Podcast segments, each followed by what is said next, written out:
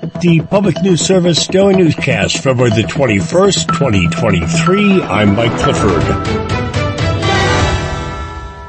The American Academy of Pediatrics says about a third of American kids live in homes with a gun, and of these households, 43% contain at least one unlocked firearm. In Jefferson County, school officials have voted to include secure firearms storage information in schools' student behavior and intervention handbook, which will be distributed to parents. Volunteer with the Louisville chapter of Moms Demand Action for Gun Sense in America, Betty McKinty says it's important to normalize conversations about gun safety among families and adds that there are resources available for parents to ask about the presence of guns in the homes of their child's friends. What about pets? What about allergies? Allergies. And then you just ask also, if you are a gun owner, you may say, we own guns and we have our guns secured.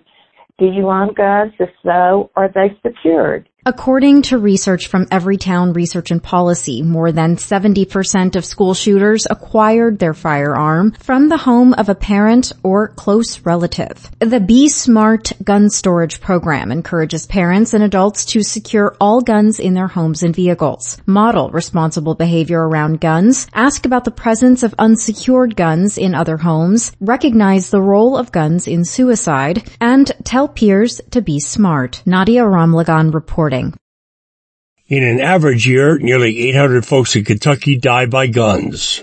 And in 2020, more than half of clinician supervised abortions in the U.S. were done with a combination of two medications, one of which could be banned nationwide as early as Friday. A Trump appointed judge in Texas is set to decide a lawsuit brought by anti-abortion activists asking him to force a common abortion medication off the market in all 50 states. Approved 23 years ago by the Food and Drug Administration, the conservative group claims the drug mifepristone comes with medical risks. Smith College professor Carrie Baker says data shows the opposite. All the research shows that mifepristone is safer than Tylenol, way safer than Viagra. It really should be over the counter, but it's because of abortion politics that it is kept restricted. Speaking on the floor of the U.S. Senate last week, Oregon Senator Ron Wyden called on the federal government to ignore the Texas judge's ruling should it favor halting access to abortion pills.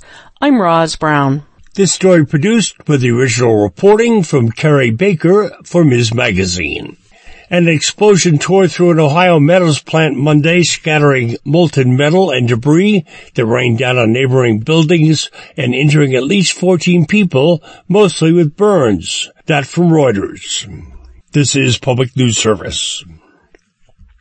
And lawmakers in the state of Maine are considering a bill to compensate farmers for the widespread use of state-sanctioned PFAS the chemicals are a byproduct of sewage processing once used as fertilizer and have caused irreversible damage to soil and water resources on at least 50 farms in the state.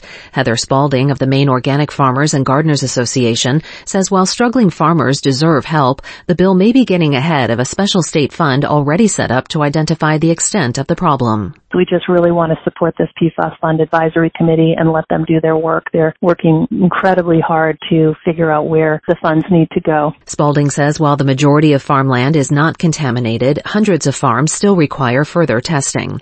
I'm Catherine Carley reporting. Funds could start to reach farmers this summer. And a revamped website for the American with Disabilities Act has launched to make sure that the site is more accessible. Eric Tegethoff explains. The Justice Department has updated ADA.gov to provide more straightforward information on the rights of people with disabilities. It also is more accessible for people with low vision who use screen readers to navigate the internet, such as Heidi von Ravensberg with the University of Oregon's Center on Human Development. She says the use of heading tags helps the site, noting that a website without proper heading tags is like an elevator without buttons that stops on every floor. If you're only going to the second or third floor, that may not be terribly inconvenient But if you have to go to the 23rd floor, the 57th floor, the 83rd floor, you can see how you'd probably want to give up before dealing with that. Von Ravensberg says the website used to be heavy on legal language, which included citations that are hard for someone with a screen reader to look through. The website includes guidance on a range of topics, from service animals to polling places. Finally, our Danielle Smith lets us know a pandemic era law that helps keep kids and families continuously covered is set to expire this spring. More than 58% of kids in Arkansas rely on Medicaid or ARKids, the health insurance program that provides coverage for thousands of children across the state. Loretta Alexander with Arkansas Advocates for Children and Families say the report shows Medicaid enrollment went up from 800,000 to more than 1.1 million people and 370,000 kids were covered. She says if the public health emergency ends, 400,000 people have been identified identified by a state agency that they may lose their coverage. In Arkansas, our CHIP program is called ARKids B. ARKids A is a regular Medicaid and ARKids B is CHIP. And we had like 4,300 children that, are, that have been identified to potentially lose their coverage under CHIP. This is Mike Clifford for Public News Service, member and listener supported. Here are some great radio stations, your favorite podcast platform. Find our trust indicators at publicnewsservice.org.